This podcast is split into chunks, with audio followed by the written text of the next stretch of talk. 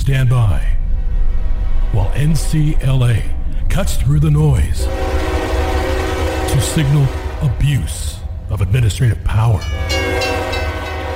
This is Administrative Static with Mark Chenoweth and John Vecchione.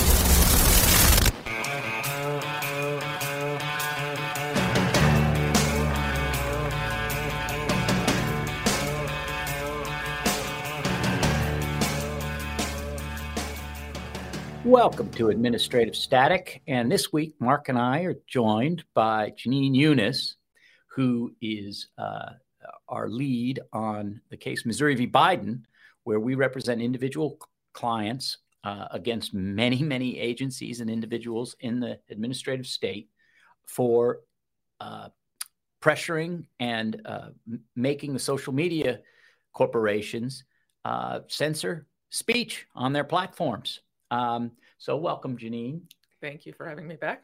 And we have a very, very exciting uh, uh, episode, I think, uh, for most of our listeners. No be- pressure. because uh, because last week Janine and I attended the deposition of one Dr. Anthony Fauci, and uh, in this suit, uh, we've alleged various uh, persons in their official capacities had influenced these social media platforms to take off material they didn't like, and uh, Dr. Fauci famously does not like. Uh, doctors who disagree with him on the uh, approach to public health. Uh, I don't think we were disabused of that, what I just stated from the deposition. But Janine, why don't you tell us why did we have this deposition? Well, we had the deposition to sort of uh, get to the bottom of his involvement uh, in any sort of censorship involving our clients, uh, especially. So, two of our clients wrote the Great Barrington Declaration, which was a short treatise that uh, um, eschewed lockdowns, basically said that uh, lockdowns do more harm than good. And these are two top epidemiologists from Stanford and Harvard. And tell So- tell us who our clients are. Those are, the, yeah. What, the- what are their names? Oh, sorry, Jay Bhattacharya and Martin Kulldorff. Um, Jay's from Stanford University, and Martin was at Harvard, both Right. epidemiologists. And it's the Bar- I've, I've heard Bar- of those schools. And and and the and the Great Barrington Declaration said a little more than that. It also said that that the the goal of public health is to protect to protect the vulnerable, and Right. not shut down everybody else who's less vulnerable. Well, I would say actually, I would. Uh, it, it's more, you know, public health is to do the best for everybody, and uh, if this was harming young people, well, not really uh, protecting the people who need it, since the virus affects mostly vulnerable people rather than young people or harms them. So you could sort of avoid the harms to young people uh, from school shutdowns and uh, that sort of thing, while protecting the people who actually need protection from the virus. With, with this particular virus, it might not Yeah. be the same for another Right, virus. maybe not the Spanish flu that actually uh, harmed mostly people. affects in their- children, yeah, right? yeah, Exactly. So, um, and the the other thing about this um, was that uh, this was was um, the Great Barrington Declaration was based on science that before COVID nineteen had been pretty well established. Right. Yeah. So, I mean, prior to COVID, uh, the pandemic plan most public health authorities relied on said that you actually shouldn't do things like lockdowns. Once a virus as contagious as COVID that had already sort of escaped, uh, you know, a small city or whatever, uh, once it's gotten out into the world, you can't really um, stop its spreading by lockdowns. So it was r- widely recognized that this wasn't really a way to contain a virus that's already, you know, gotten out of Wuhan. So, remind our listeners what happened to our clients. well, they were uh, so they wrote this declaration and they were um, maligned by Dr. Fauci and many other people like Francis Collins. And what did he say at his deposition about all this? Well, he claimed that he he claimed that he barely thought about the Great Barrington Declaration. He was confronted with emails that Francis Collins, who uh, works at the NIH, had written to him saying that they needed to do a swift and devastating takedown of the Great Barrington Declaration. And that's a quote, right? That's Swift and quote, yes. devastating. And Fauci claimed that he thought that just meant writing an article uh, opposing their plan, uh, which he stood and he stood by his uh, calling it dangerous nonsense. Um, and he also refused to acknowledge any kind of harms from lockdowns, really, and kept talking about the freezer trucks in New York full of bodies. Yeah, and uh, and he also uh, was, uh, you know, I don't have any time for these guys, Yeah, right? I'm too busy running a six billion dollar institute. Right. So, but then he's confronted with the email where, well, he's certainly responding to emails about it pretty quick, isn't he? Well, he knew how. I mean, oh, he, were the timestamps pretty quick in terms of how quickly he responded to things? Yeah, yeah I think so. For a guy who's running a six billion dollar institution, yeah. Go ahead. well, he also went on a lot of podcasts for somebody who's too busy to uh, concern himself with the great, because he claimed he couldn't remember a podcast he did with Peter Daszak where he said that the lab leak theory was nonsense because he did so many podcasts, but at the same time he's too busy running the six billion dollar institute and inventing or developing vaccines that saved millions of lives to concern himself with. Being a special guest at the Nats games Yeah. in DC, yeah. So, uh, what else? What what other things happened at this deposition that you think might be of interest? Yeah, well, one of the most interesting things I think was that he said he basically admitted he got the idea of lockdowns from China, uh, which I don't, to my knowledge, he hasn't actually said before. Uh, he said that his deputy Clifford Lane went to China in early 2020 and saw that they were doing so well containing the virus through lockdowns that that's what we should do. But I will give Fauci this. He he said, I you know we couldn't weld people in their homes the way that China did. Right, and he and he seemed and he But- seemed but to think he- that was a positive thing. He really did. did he? Okay. Yes, he All did, right. and I have to I have to join Janine there because we we would of course love to say otherwise, but he did not uh, express any uh, desire to do that to Americans. yeah but uh, but I don't think he's admitted that that's where he got the idea before. And of course, this is very interesting because China doesn't really observe human rights, and also they're not they didn't do well containing the virus because they're on their eighth round of lockdowns. Right. Well, I, I well, just and not to mention all the incinerators that they had going. We Right. never did get to the bottom of that. and and I think we've always found after every communist country falls that the statistics they turned out they they they aren't uh, they aren't true. Yeah, it's well- really amazing. So who Yeah. knows? So uh, and and the thing is, um, one thing I was kind of uh, surprised at. Uh, the deposition went on for seven hours. There were a lot of uh, things that didn't really affect our clients that Yeah. had other issues, but um, he he did hold up. He, he his energy was up through the whole thing. Yeah. Um, so I think he was engaged in this deposition. I think it was important to him. yeah. Uh, what? How about for things that didn't affect our clients? What else interested you or surprised you by the? Well, he was unable to really um, justify his support for mask mandates. He so he had written some emails in February of 2020 to a friend saying that uh, masks don't work, so don't worry about it. She was concerned about the virus. And then on April 3rd of 2020, so just like six weeks later, he was telling the public, you know, you better be masking. This is how to stop the virus. So he was asked what changed in those six weeks, and he said there were studies that came out, but he couldn't recall when asked. He couldn't recall a single specific one because, of course, he's too busy, and so many studies come across his desk. He can't he can't remember a specific one. But there were no studies conducted dur- during that time, not even the bad ones that Not, the CDC. not within six weeks, right? Exactly. It's- no. How do how do you So- do a, a study? You know, with a control group in six weeks on masks and viruses. Um, it, yeah, it was it was unbelievable, an unbelievable Yeah. statement.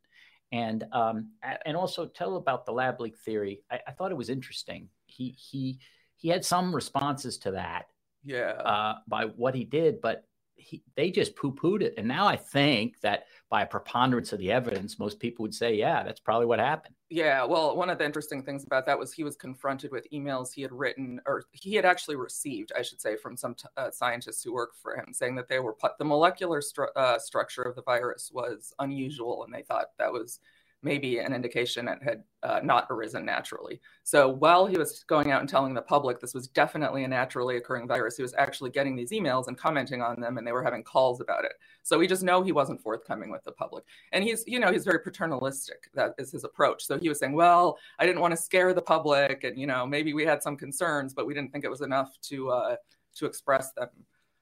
Why would you Why would you treat the virus diff- differently in terms of how you talk about it to the public based on the origin of the leak? I would think that that whether it came naturally or it came from a lab leak, it's still going to kill people at the same rate. Yeah. Well, I think he, th- I, th- I think people thought that if it came from a lab, it might there might be something really weird about it. But that was some of the, in fact, that was some of the justification for not recognizing natural immunity was that there was something different about this virus, uh, whether it was different because it came from a lab or just, you know, Did he Yeah, also- except if he was propounding the natural uh, origin theory, then yeah, right, Yeah. exactly. then you should have Yeah. that should have gone hand in hand with natural And- immunity. yeah. and he wasn't asked about that, but he was. I think the other thing was, I think he he wanted something having to do with uh, cooperation with World Health Organizations, and I, I oh, also yeah. controlled by China. Yeah. right, exactly, exactly. So that was that was part of it.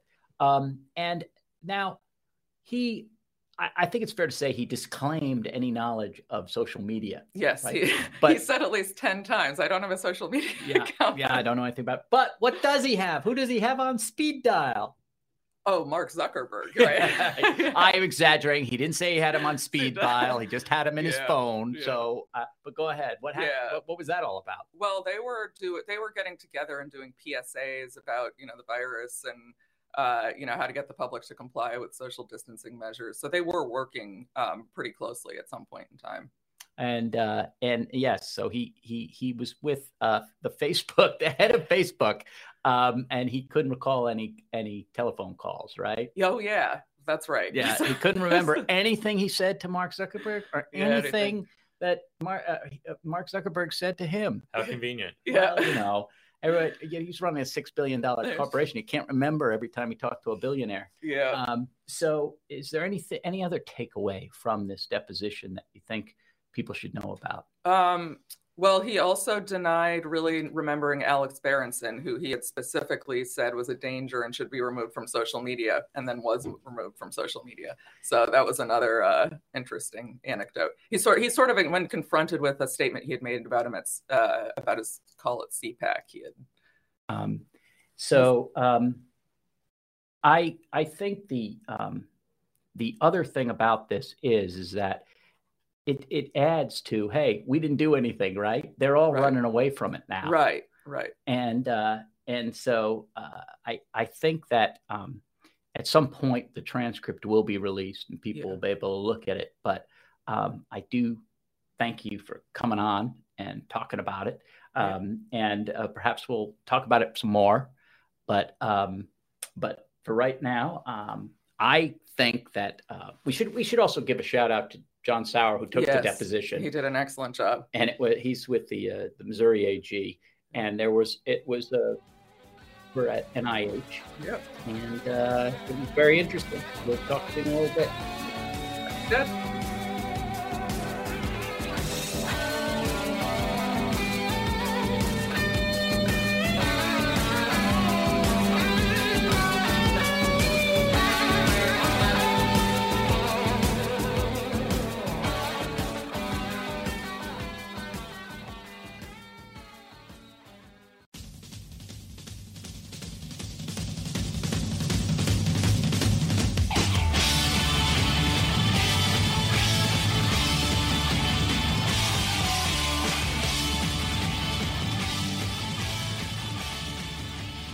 Welcome back to Administrative Static. We've held Janine Younes over because I think there's a few more things about the Fauci deposition that we should talk about. But over the course of the seven hours, what is a thing that you noticed in general about his responses?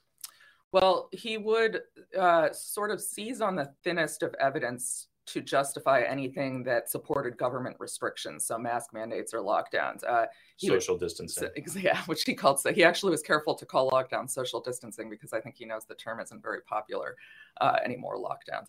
Um, and while at the same time he would disregard, you know, any uh, even pretty good studies that sort of weighed against uh, government restrictions. Yeah, I don't know why he thinks lockdowns are are unpopular. Isn't your Twitter handle Lefty Lockdowns, and isn't that very popular? In any event, so the the th- other thing I think that came out of it that I That's thought at Lefty Lockdowns one. Yeah, exactly. Who aren't already following Janine? If there's anyone left who's not, So, um, one thing I found interesting that I haven't read in any papers, and I think we, we can talk about, which is his response. There's been a whole theory that uh, Anthony Fauci and NIH funded the gain of function research that happened in Wuhan, that then uh, that, that that's where the virus came from, from this gain of function. And I thought that he had a specific and checkable answer to that that was interesting, which was he said that if you look at the structure of the virus, you look at the gain of function, he admitted we did have gain of function going on there that that some NIH grant went to, which everyone knew. But he says if you look at the structure of the virus, the virus gain of function that we were uh, supporting, it's impossible to create the COVID nineteen virus from that Yeah. and and for a technical reason that uh, you know because it was I'm- a different virus. I'm, something? yeah, I'm I'm a lawyer for a reason. You know, there's not going to be any math. There wasn't going to be any anatomy. So I don't I don't really uh, understand it. But I do think that when it does come out, I think that the scientific community will be able to check that answer um, because he was very sure, and I thought very sure-footed in how he explained it. Um, so as far as the gain of function um, issue that's gone around the internet, I see it all the time.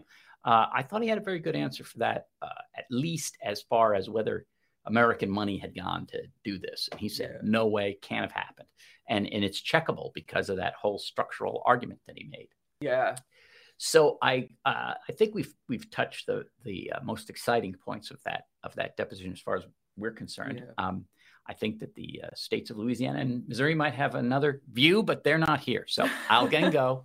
I'll go into um, another uh, deposition that we've been seeking, which is uh, Jen Psaki, the presidential s- spokesperson. I I, uh, I gave uh, breaking news the last time we were here live with Mark. We had come from the Eastern District of Virginia, where um, Magistrate Davis had said that he was going to transfer it.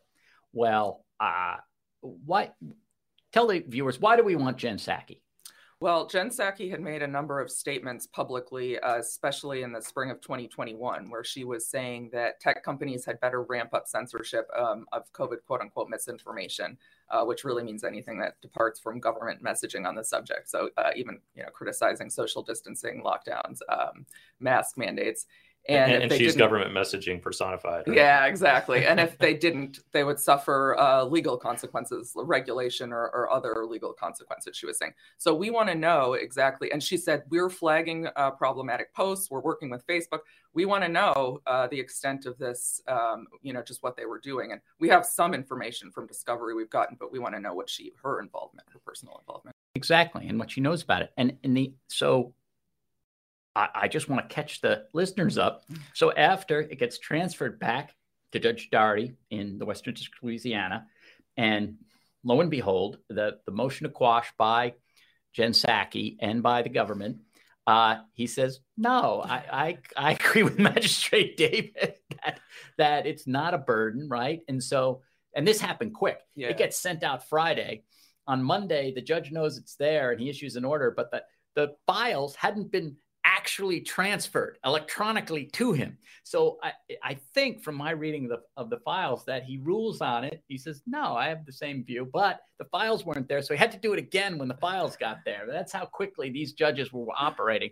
I mean, everyone knows that there's deadlines because so nothing in the law usually works this fast. So I'm I'm just bringing it up that these these uh, judges are doing their jobs at a tremendous rate everywhere, all over the country. Because the other thing that happened, And, Uh, so that means the Psaki deposition is going ahead now.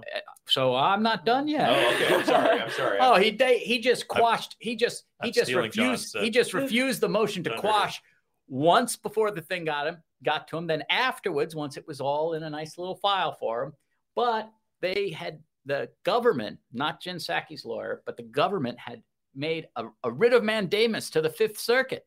So there's another another court where th- this was all pending, and and the Fifth Circuit And, and you want to explain to our non-legal okay, audience what a, writ of a writ of mandamus is? is that the judge's order was um, so unlawful that the appellate court has to take command of this and and stop it because it has ter- very bad consequences and it was very badly wrong in the law.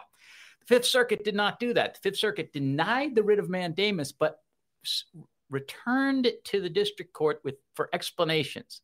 They wanted to know two things, and one of them really cracks me up. And we filed a we actually filed a brief today on this, but um, they said just like the uh, the guy who kills his parents and then and then pleads mercy as an orphan. They told the Fifth Circuit that it hadn't been shown that written discovery wasn't good enough for the three people who had been mandamus. They were they were it was like the Surgeon General Viv, Vivek Murthy and two other fellas. The the fact This is the written mandamus. yeah, yeah, the written yeah. yeah, the that writ they've of been fighting. mandamus was for those three, and they said they're very high up there, and and it wasn't shown that they had specific information that they could. You should have gone somewhere else for it, and they didn't even use written discovery. Well, as we point out, so then the Fifth Circuit says, "Hey, how come written discovery wasn't good enough?" And also, um, you have to show how this couldn't be gotten anywhere else. And you have to at, say why you're doing this preliminary injunction discovery before you address a motion to dismiss. So, district court, why don't you give us those answers? Uh, and we'll just stay these these depositions until those answers come in. Well, the answer is we tried to get written discovery and the government opposed us and the court agreed with them. I mean, that's what happened. That's why there was no written discovery. We've been complaining about it for months. The Fifth Circuit was like, they didn't know that because these things happen quick, right? The mandamus, they haven't looked through the whole thing. So, um, so now we have the Fifth Circuit, what we call a non-dispositive ruling. It's a hey, look, we're not mandamusing you, but we need these answers before we do something. So the judge is moving on these quickly. The the plaintiffs, um, uh, the states and, and us have put in briefs saying, look, we could use some written discovery, but we still think these certain people really have to be uh, have to be um, deposed. But because Jen Psaki hadn't been in the writ of mandamus, uh, the court, the lower court, Daugherty and us, and I think the government are being pretty practical about it. And we're not making another. They're not doing a writ of mandamus to the Fifth Circuit. We're just putting her in the. We're putting her in the queue. And uh, so we're putting her in the mandamus queue and doing those same rulings. Judge Daugherty ruled that her deposition could be put off. It's not stayed, but he said by December 26th. December 26th. ah, the 25th, right? No. So they, they, we've all agreed that it will be taken on the 22nd, which is the time it takes to brief this. The whole matter of what the Fifth Circuit has ordered the district court to do is going to be fully briefed by the December 5th. So we've put in our briefing. They'll put in a reply brief on why everything should be put off. But um, I, Jen Psaki is fighting this. The government is fighting this. Uh, for these four people, they have been absolutely uh, in, in every court they can get their foot in to, to scream and yell about it. Yeah. Um, and and what what the heck? uh, what do you think? What do you what do you think about um, Psaki and what she has to say. Don't you think it's an important part of this case? I do. Both her and Murthy, I think, are very important because they, you know, admitted that they were working with the tech companies. Well, they bragged about it, guess, which is really the crucial question here. Just, you know, exactly what they were telling them and the degree of uh, coercion or collusion. Um, and it's what actually one other interesting thing is that Fauci did not fight his deposition, but these guys are, which makes me uh, sort of wonder what's. yeah, or, or, the government didn't fight for him. Yeah. I, well, I guess he's. We all think that his role is very high, but he he is not officially an apex person. I think yeah. is is why it was done. I also think that um, you saw how he did his deposition. This guy's been in government for fifty years, maybe more. Uh, he he kind of uh, knows how to answer questions and not answer them. Yeah, um, mostly not. So I, I did think it is interesting that they they threw Fauci off the sled, but, but, but, but right, exactly. Well, what I noticed is that Fauci did his on Thanksgiving Eve. Yeah, so, Psaki's going to do hers on Christmas Eve. So they're, they're they're clearly trying to avoid as much publicity around these as they can. I I noticed that too because we all were you know we all went on Twitter, the attorneys general and I did, and uh, started you know talking about the deposition, and I think reporters were very interested in it, but I think it got less attention than it would have because it was, you know, right before Thanksgiving. Right, and and the actual Attorney General of Louisiana was there, as yeah. was the Attorney General of Missouri, who's yeah. now the Senator of elect of Missouri. Um, so it, it, it, was a it was a, a big crowd. yes. Um, and I think that it's that this case is going to be looked at very, very. I think it's going to be precedent making for a lot of reasons. I, I think that now all these courts have said, uh, both in the Western District and in the Eastern District of Virginia, hey, this is a conspiracy against people's First Amendment rights. Yeah. You get to find out what people knew. And this is an exception. And, and the, the Apex Doctrine is a doctrine where high government officials can't be grabbed by litigants to take away from their duties and, and answer questions unless it's really important. You can't get it from anywhere else. And we all agree with that. It's we haven't except Jen Psaki's a former government exactly. Employee. That's yeah. true. But we have we have not pushed. We haven't said they're not apex, and we say, hey, this this exception applies, and certainly the courts so far have thought that it applies. And um, the Fifth Circuit didn't say anything different about that. They just said, when you do it, here's the things you got to find. Yeah. So we will come back. I think we will circle back on Jen Psaki's deposition, the continuing saga that has gone from uh, Louisiana. That's going to be the title of her uh, of her memoir. Exactly. Circling back from from Louisiana to Virginia, back to Louisiana, up to the Fifth Circuit, which uh, which covers Louisiana, and who knows where else it will land. Um, and Janine, thanks again for being with us. And uh, keep up the good work. Thank you.